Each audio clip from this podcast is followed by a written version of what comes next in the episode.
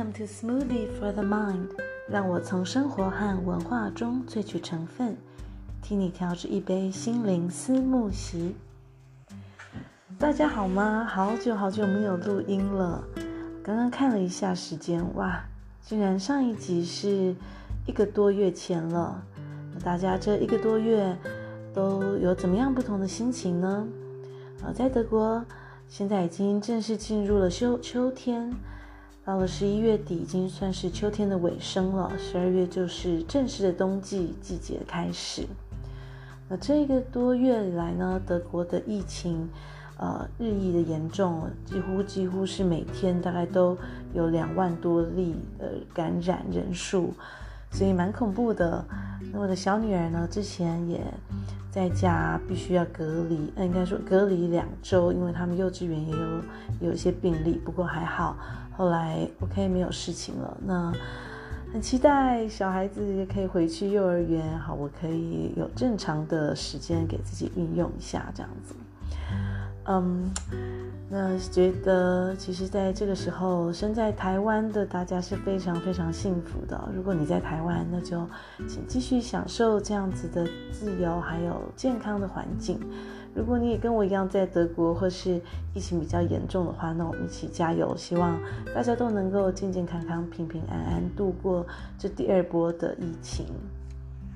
那刚刚讲到，其实现在已经是秋季的尾声了，所以呢，在四季分明的欧陆。我们已经走过了南瓜，走过了菇类，走过了栗子盛产时候。那餐厅呢，也都已经端出了很多的鹿肉啊，还有兔肉这些比较呃山珍的这个餐点哦。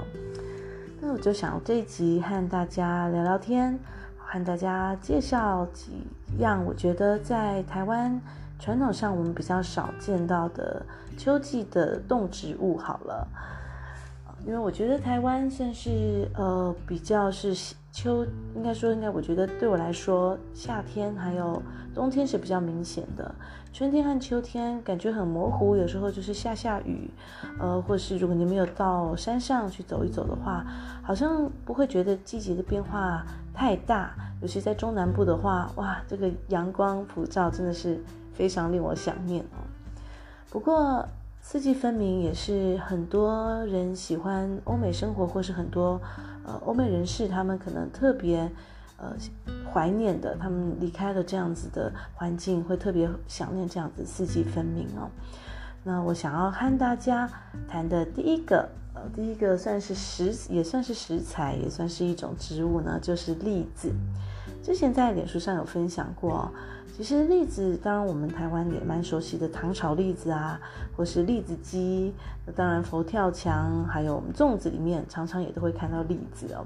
嗯，呃，不过在呃台湾传统的气候，一般来说，应该栗子算是比较少。那也是后来这几年开始有在呃有在更多的种植。当然，栗子它其实本来是属于是比较北半球比较温带的植物嘛。其实也分了很多种哦，有可食不可食，有毒无毒的。它外壳有些非常的光滑，有些毛茸茸的。在夏天，栗子树它有一个很重要的作用，在德国的文化里面有这个 Beer Garden 的文化。Beer Garden 其实顾名思义就是啤酒花园。那啤酒花园传统上呢，是你只要在那边跟他购买他的啤酒、他的饮料，你是可以自己带自己的外食去的。当然，现在很多的 Beer Garden 啤酒花园，它也提供了很多很棒的、很传统的餐点，就是可能简单的，比如说烤猪脚啊，或是一些冷盘。呃，我觉得这种庶民小吃有点类似我们的卤肉饭，基本上就是跟朋友约一约，你就可以去吃个小吃啊，担仔面、卤肉饭那种很轻松的感觉。嗯，所以呢，在很多的啤酒花园，其实栗子树几乎算是非常重要的一个角色哦，因为呢，在欧洲，呃，几乎在传统上是因为气候的关系，他们有暖气，但是夏天，呃，不需要冷气。呃，就是真的热浪的话，可能也就是一两周。所以呢，呃，啤酒花园在户外，它当然就很需要栗子树去遮遮阳。所以它非常的高大，非常翠绿，所以栗子树是很多餐厅啊，还有很多户外空间用餐、散步的时候的天然遮阳伞。栗子的花其实也非常的可爱哦，一簇簇粉白色的小花，而且啊，形状是圆锥形的哦。嗯，所以呢，栗子到了秋天结果实之后，对于很多人来讲，其实这就是秋季的象征哦。会喝一个栗子浓汤，通常做法就是会有鲜奶油，还有就是比较是白酱的口味，所以栗子浓汤，或是有时候栗子它当然也是担任的配角的作用哦，可能是鹿肉啊，会跟栗子一起炖煮，把它煮得非常的软，非常的烂这样子。当然在甜点上面，栗子蛋糕，呃，就是非常重要的哦。嗯，还有我们比较熟悉的像糖炒栗子，在这边也有。天气越来越冷的时候呢，会看到很多平常夏天是卖冰淇淋的摊贩，诶，冬天就换了一个人，或是同样的摊贩，他卖的就是炒栗子，就他也是用糖啊，还有呃一些热度去让这个栗子吃起来甜甜的，微甜。呃，其实真的在寒风中捧在手里，就有点像是我们很冷的时候捧着一碗。这种关东煮的那种感觉，呃，所以这是栗子。那讲到栗子呢，呃，讲完例子，我们现在要讲的另外一个，大家可能比较熟、更熟悉一点的，就是松露哦。松露当然，呃，在我们台湾的传统饮食中并不存在。呃，松露它这种这种真菌类的这种，算是这种菇了嘛，哦。那松露，大家想到松露，其实就会觉得啊，是不是价格很高？的确，它的价格比较高，因为以前呃算是野生的植物，而且它很不容易采收，因为它都在地底下，所以要有特别的方法去采收。待会跟大家讲。那呃，但是因为它价格高，它味道其实很浓哦，所以其实很多人都会觉得哇，这是一种圣品。但是我觉得。分两派，喜欢的人很喜欢，不喜欢的人也觉得哦，这味道实在是太浓了，就有点像青酱一样，这么浓的味道，只要加一点点，好像躲都躲不够，躲都躲不过一样。那我们呃讲到松露，松露又分成了白松露还有黑松露。那白松露一般就是直接生食，就会抹撒一些，可能在意大利面或是在呃传统很多意大利他们的煎蛋上面会有一点点的。松露，这个烘蛋煎蛋上面，呃，也有些呢，它会就直接加在肉里面烤，或是甚至有些 cheese，有一些像现在有些意大利的火腿啊、西班牙火腿，他们也会跟松露一起去呃熏，一起去让它慢慢慢的成熟，那整片火腿吃起来呢，就会有松露的香味了。那现在呃，因为现在这种汉堡啊、披萨。其实，在很多的高级餐厅也变成一种主流了，所以我们现在在很多这种素食的食品上面，像披萨啊，或是薯条，其实好像也越来越流行这种加一点松露酱的吃法。但是当然，松露酱、松露油它虽然有这个味道，但是呢，它其实基本上还是没有那么纯，所以价格也就当然可以压低一点了。刚刚讲到松露很不容易呃采收嘛，因为传统上其实是要利用猪或是狗的灵敏的嗅觉来寻找还有挖掘松露的。因为松露它大部分都在地，它几乎都在地底下，不管是人工呃种种植的或者是野生野生的，所以呢，它就是必须必须要靠动物的灵敏的嗅觉。那其中特别的是又。特别以母猪，母猪算是最好的松露猎人，为什么呢？因为松露它散发的气味其实和诱发啊、母猪它这个发情性冲动的一种呃激素非常的类似哦，所以呢呃松露松露呃其实如果有母猪来找的话，效果特别好。不过麻烦的是，因为母猪它也很喜欢吃松露，所以呢。有时候好像如果呃这个人没有主人没有跟在后面后面跟好的话，他常常也会直接就把找到的松露就咔啦啦啦吃掉了。所以说真的，这个其实也是比较辛苦一点，比较未必能够那么容易控制它的量。而且猪其实在用鼻子去，呃，它把这个地孔拱开的时候呢，它其实会反而会破坏了这个松露它本身的菌丝体，那这样子反而会让松露之后的产量下降。正因为这样子，所以其实意大利政府从一九八五年开始就禁止禁止使用猪来呃来挖掘松露了。所以之后也蛮多人，他们都使用狗。那狗的嗅觉很灵敏，而且比较容易控制一点。不过比较麻烦一些的呢，当然是说猪，因为尤其是刚刚说到母猪，这是它生理上面的一个反应哦。但是因为狗的话，它本身并没有连接，所以大部分的这个来挖掘松露的狗，都必须要经过特别的训练，让狗狗能够记住松露的气味。好，我们讲过了栗子还有松露这两种都可以入食的植物，接下来要讲的就是西洋梨哦。西洋梨当然在台湾现在非常容易，一直都蛮容易买到的嘛。但是西洋梨我们大部分还是用来就是当做水果食用，当然在这边它用的很多是在甜点上面做很多的西洋梨蛋糕。有一种很有名的，就是叫 Helena 的蛋糕呢，它就是上面一层西洋梨，好，下面就是巧克力的蛋糕。嗯，觉得有西洋梨的清甜跟蛋糕去融合一下，蛮刚好的。当然，很多人在秋天采收了西洋梨之后呢，它也会作为梨梨子果酱，呃，还有有时候会做成呃梨子酒。那当然，很多的菜肴哦，在菜肴里面，因为秋天刚刚说过是吃着野食，然后野味，鹿肉啊，还有呃兔肉啊，还有鸭肉啊等等的，所以很多人他们在做菜的时候，很多餐厅他也会用梨子，慢慢的去让梨子烤一烤，烤得软软的、嫩嫩的，去平衡肉的油腻。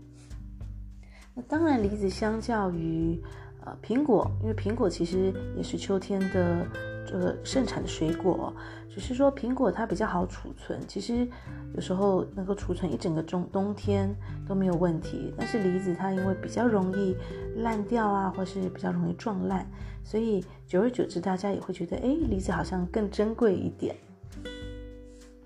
好。而讲完了这三种，我觉得在台湾传统上比较少见的秋天的食材啊，松露、栗子还有西洋梨之后呢，要和大家讲的是，我觉得两种很可爱的秋天的动物。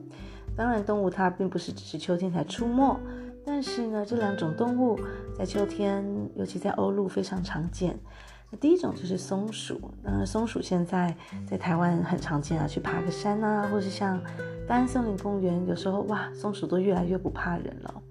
因为秋天是很多核果收成的好季节，所以呢，呃，包括像胡桃啊，还有刚刚讲到的栗子，还有另外一个很重要的就是榛果。榛果当然是松鼠的最爱哦，所以松鼠常常就会在这个季节，它特别的活跃。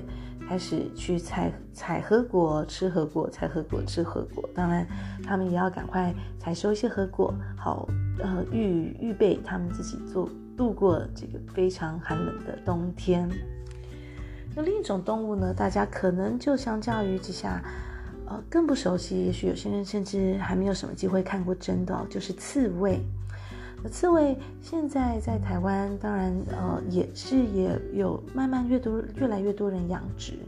不过刺猬它本身是属于温带的动物，在欧洲或是欧亚和呃和北美洲其实是最常见的，甚至在南半球也是后来才引去，像纽西兰、澳洲等等。所以它是其实是一个北半球的温带生物。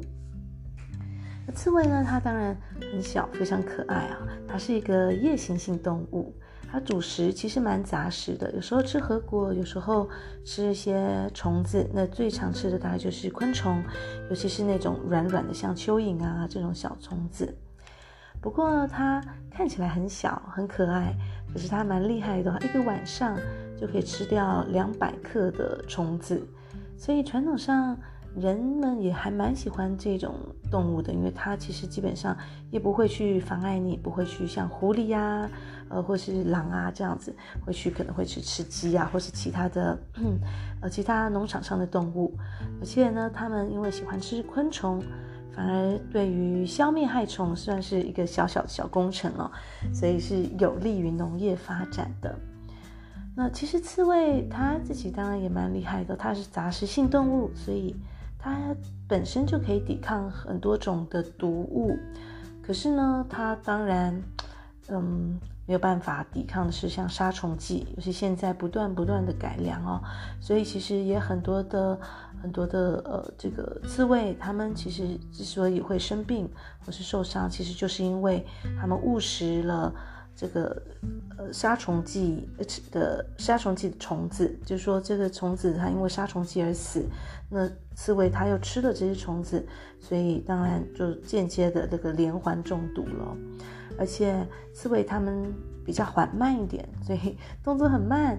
有时候呢，因为它的栖息地慢慢慢慢的被改为农地，嗯、越来越多的种植，越来越多的农药。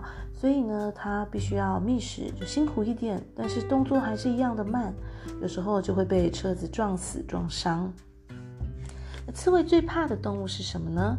它们最怕的动物就是像雕啊，还有猫头鹰以及狐狸这些比较大的肉食性的动物。刚刚讲到。呃呃，很多人其实都蛮喜欢刺猬，所以现在其实德国也有不少的人他们会养刺猬，呃，或是他们其实会呃有很多的刺猬的这个中途之家，就是会收留一些比较受伤或是比较虚弱生病的刺猬，照顾好之后呢，再把它送回野外去。我刚刚 Google 了一下。哎，没想到台湾其实当然也有些人养刺猬，只是说台湾的环境可能毕竟比较的闷热，还并不是那么适合。不过台湾也有一个刺猬照护协会啊，上面就有一些呃资讯告诉朋友说，哦，刺猬它的特性，还有要怎么样照顾刺猬。我刺猬还蛮麻烦的，就是说，因为台湾尤其台湾比较炎热嘛，如果你养在家里面，它当然有一些它的大小便啊，你要怎么去训练它，它又比猫狗更难训练一些。那那它当然也有它自己的习性哦，它呃洗澡就是一个蛮麻烦，你要怎么帮它清洁？这也是如果各位朋友有在 想要养刺猬的话，可能要考虑一下哦。那刺猬这个动物，其实在德国人的呃成长环境中，大家都觉得非常的熟悉哦。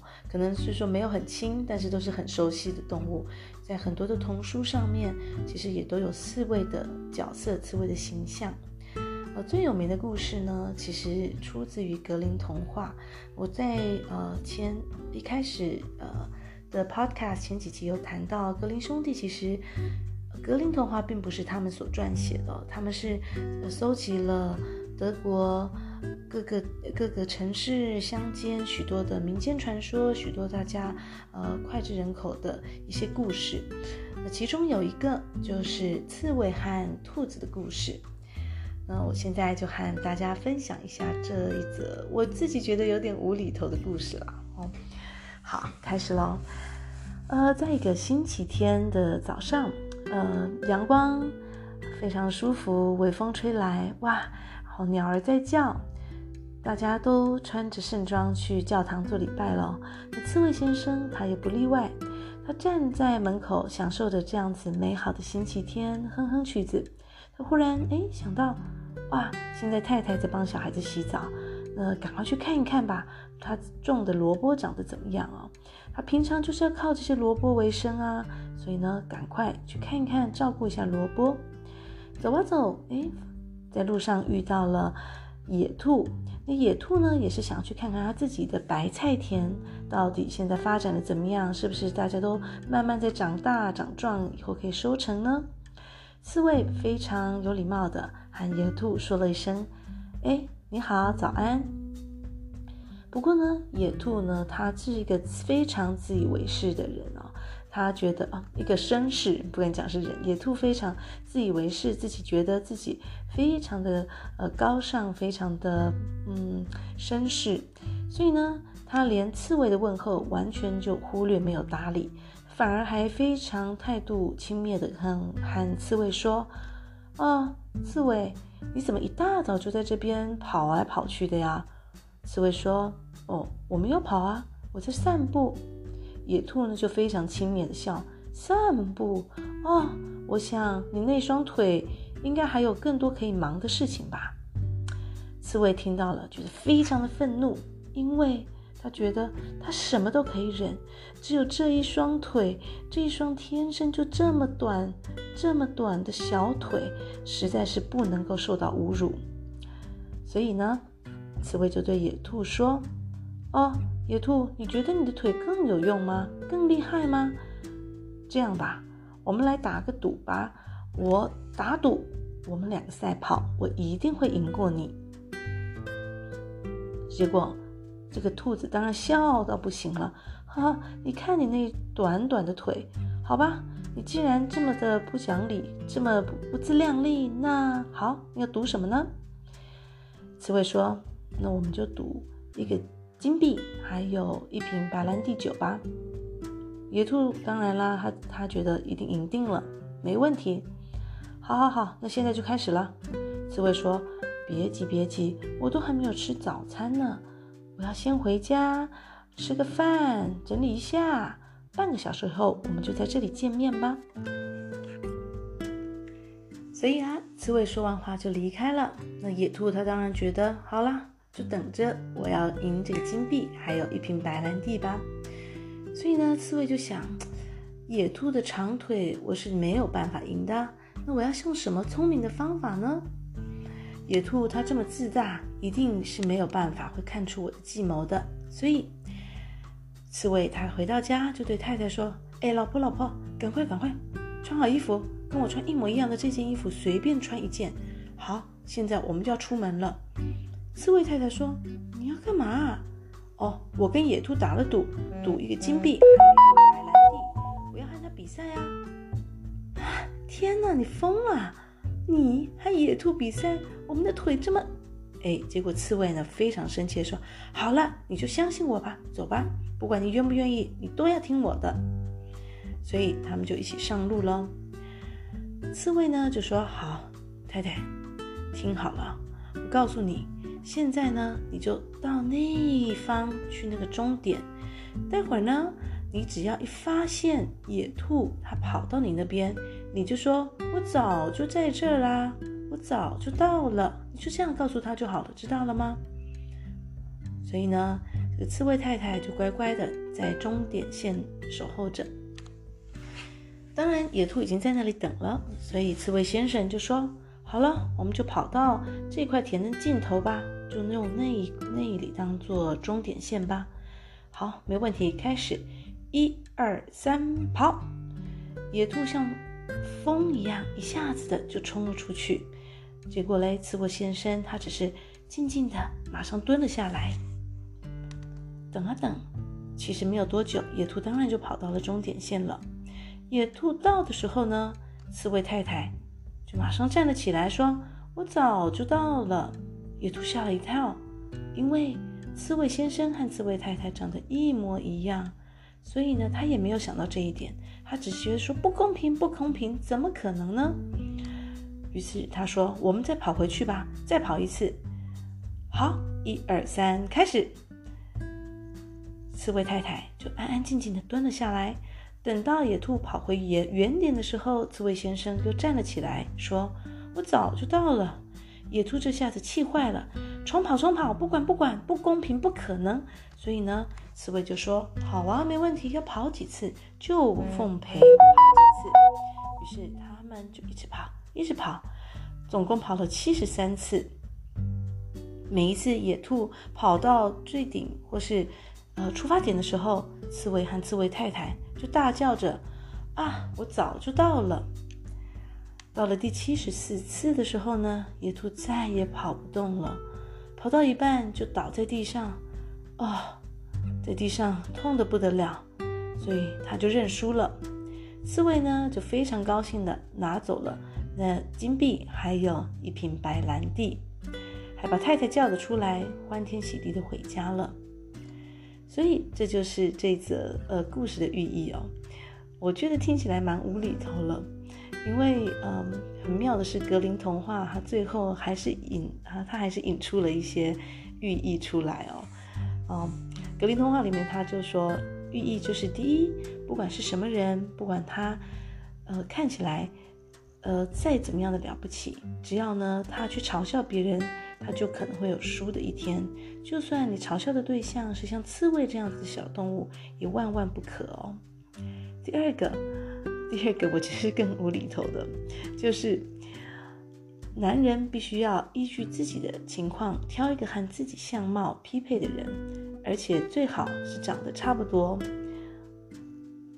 好，这个就是格林童话里面收录的这个刺猬和野兔的故事。我觉得听起来有点无厘头，不过孩子都很喜欢这种故事，因为每次孩子听到。我早就到了，就会一起重复。所以，也许我们还是要以比较孩子的心情去听听这种小故事吧。OK，好，这一集的心灵思慕集就到这边。那希望大家十一月的最后一周都可以过得很开心啊，然后大家保重健康。希望很快我又可以再录音和大家分享一下自己的心情，还有身边旅居的一些观察和小故事喽。拜拜。